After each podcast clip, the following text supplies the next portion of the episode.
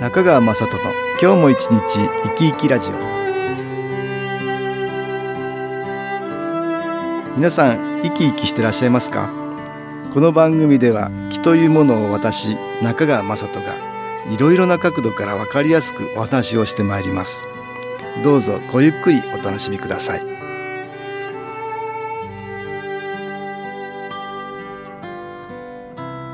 中川雅人の今日も一日生き生きラジオ。この番組は気のある生活あなたの気づきをサポートする株式会社 SAS がお送りします。おはようございます。株式会社 SAS の中川雅人です。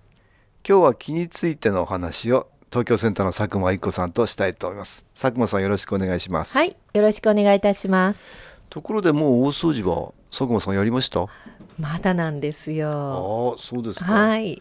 まあ私もまだなんですけど。そうでしたか。なんかないろいろ忙しくてそうですね。やれてないんですけどね、はい。えー年末に大掃除をやらないっていう人も結構いるそうですね、あそうなんですか、えーある大掃除のアンケートっていうのがあるんですけどね、はい。これを見るとお全体の3割から4割は大掃除やらないということですね。そうなんですね、ええお宅はやるでしょ？あうちはやりますね、ええ。あの会社がお休みになった。なってから。なってからですけど、ええ。でね、はい。あのやるっていう人もはい。3割弱が大晦日の数日前から大晦日当日にかけてやるって、回答してるってんですよね。ね。うん。ええ。だからちょうどこの放送後ぐらいからですかね。そうですね。ええまあだけどこれお正月に神様をお迎えするために大掃除をするっていうのはね、はい日本の伝統的な行事になってるんだろうねあ。そういう意味合いがあったんですねうん、そうみたいですよ。江戸時代ぐらいからね、えーうん大掃除やってるらしいんだけど日本人そうは。なんですか、アメリカとかはい海外では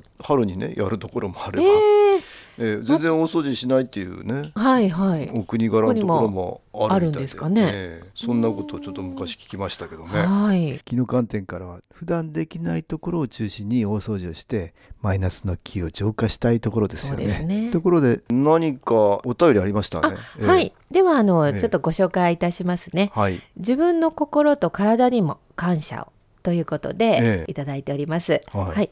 今年1年振り返ってみて、うんおかげさまで無事に1年を過ごさせていただいたことに感謝の思いが湧いてきました。ストレスから体調を崩し辛い時もありましたがなんとか乗り越えて今も生かされています。生きていることが当たり前のように思っていましたが実はとてもありがたいことなんだと思いました。最近他の方にうん。マッサージをしながら気を送ったりする機会がありいろいろなストレスを受けながら頑張ってくれている体の方にも目が向くようになりました。そこでふと我が身を振り返ってみて、うん。いつも淡々と動き続け私を支えてくれた自分自身への感謝がなかったと気づきました。まずは自分にと思い頭から手足先まで心臓さん骨さん足さん等を意識して今年も一年ありがとうと声をかけながらホワイトセラミックヘッドでコロコロしながら気を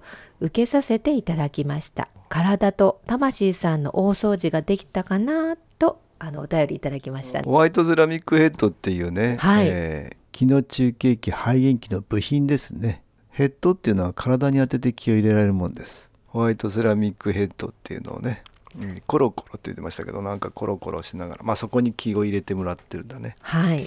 で感謝の。これ感謝っていうのが実はいいエネルギープラスの気だね。はい、うん、感謝できるととってもいい気がね光のような気が入っていく、ね、だから体もあの大事にしてあげるっていうのはとっても重要なことだけどね。はい。そまあ一うですね、年いろいろ疲れてる体にね、うん。まあ、お風呂入りながらでもあの感謝動いてくれてありがとうっていう気持ちでねはい。簡単にお風呂に入るんじゃなくて、うん。そういう気持ちを持ってお風呂にも入れたらいいですよね。いいね。うん。ここで音楽に気を入れた CD 音気を聞いていただきましょう。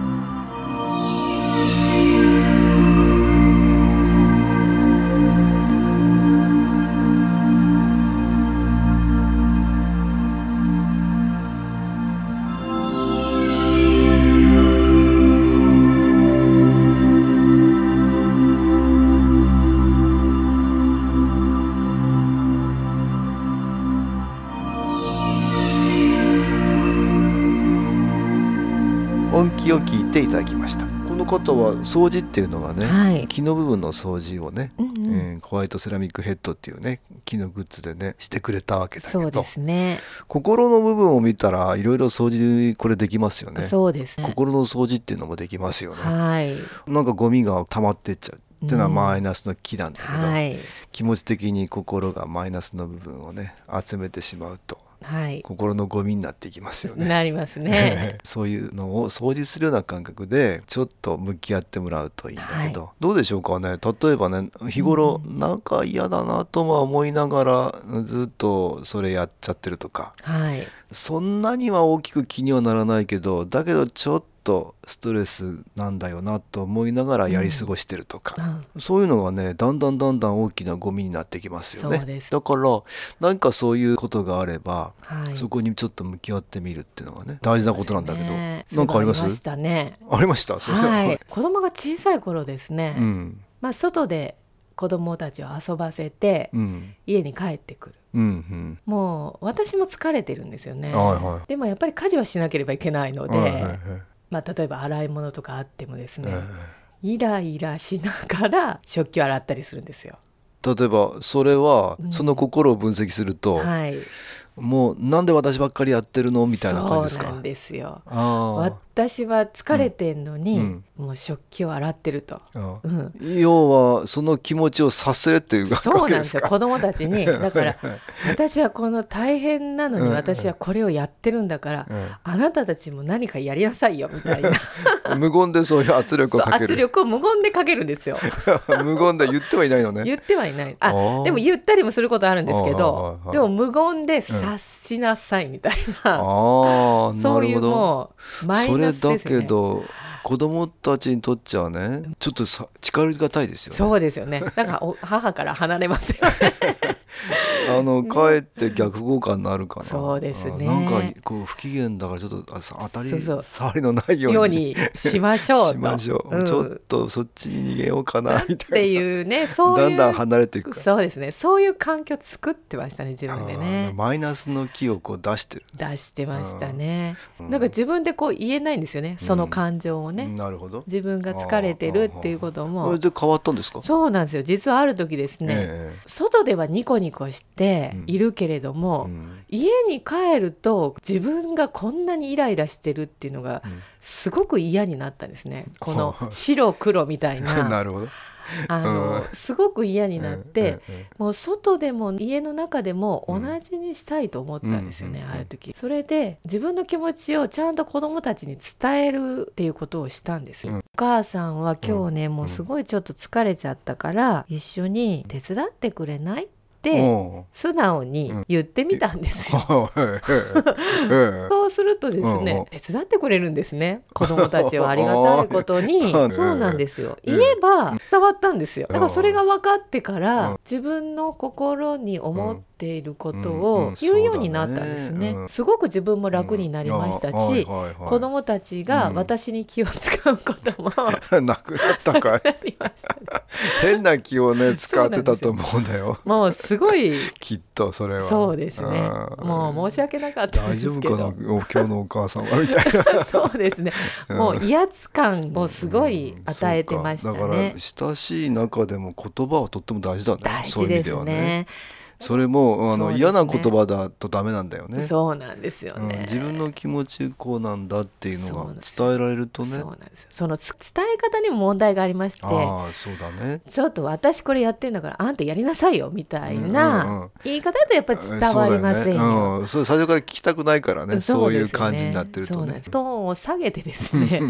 お話できるようになったのできるとああのそうですか。そうですね。それはまた大きな気づきだね。ね。ええ。感情をちょっと横に置いて。まあ気の影響もあるかな。そうですね。少しずつは気が入っていってね。新そうですね。機構の気のエネルギー受けててもらってたからね。はい。だからちょっと整理して言えるようになったかな。そうかもしれませんね。まあ知らないうちに溜め込んでることたくさんあってはい。ね、、多分ご夫婦の間でもそういうことってね、多分あると思うんですよね。そう。言っても伝わらないとかそうだね。思ったりもあると思いますし、うんうん。でもまあ自分の言い方どうだったかなとか、うん。うん。あのちょっと振り返るきっかけにも、うん。うん。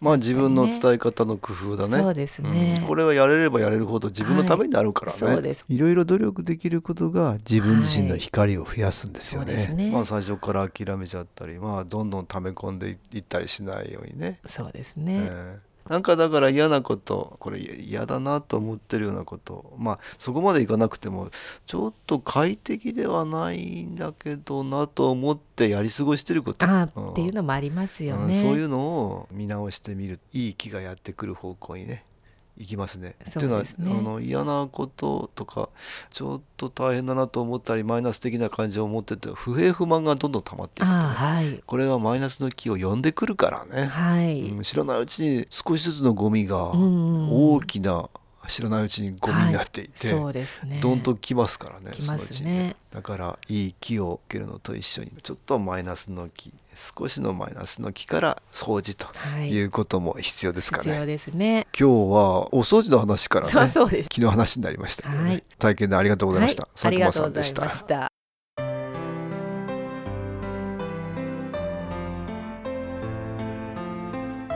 株式会社 SS は東京をはじめ札幌名古屋大阪福岡熊本沖縄と全国7カ所で営業しています。私は各地で無料体験会を開催しています。1月10日火曜日には東京池袋にある私どものセンターで開催します。中川雅人の「昨日話と昨日体験」と題して開催する無料体験会です。新気候というこの気候に興味のある方はぜひご参加ください。ちょっと気候を体験してみたいという方体の調子が悪い方ストレスの多い方運が良くないという方気が出せるようになる研修講座に興味のある方自分自身の気を変えるといろいろなことが変わります。そのきっかけにしていただけると幸いです。1月10日火曜日午後1時から4時までです。住所は豊島区東池袋1-30-6池袋の東口から歩いて5分のところにあります。電話は東京03-3980-8328 3980-8328です。また SS のウェブサイトでもご案内しております。お気軽にお問い合わせください。お待ちしております。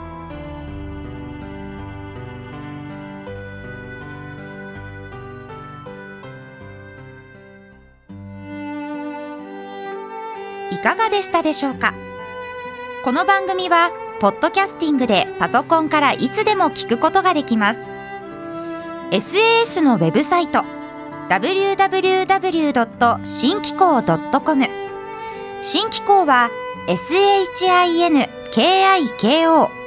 または FM 西東京のページからどうぞ中川雅人の今日も一日生き生きラジオこの番組は気のある生活あなたの気づきをサポートする株式会社 SAS がお送りしました。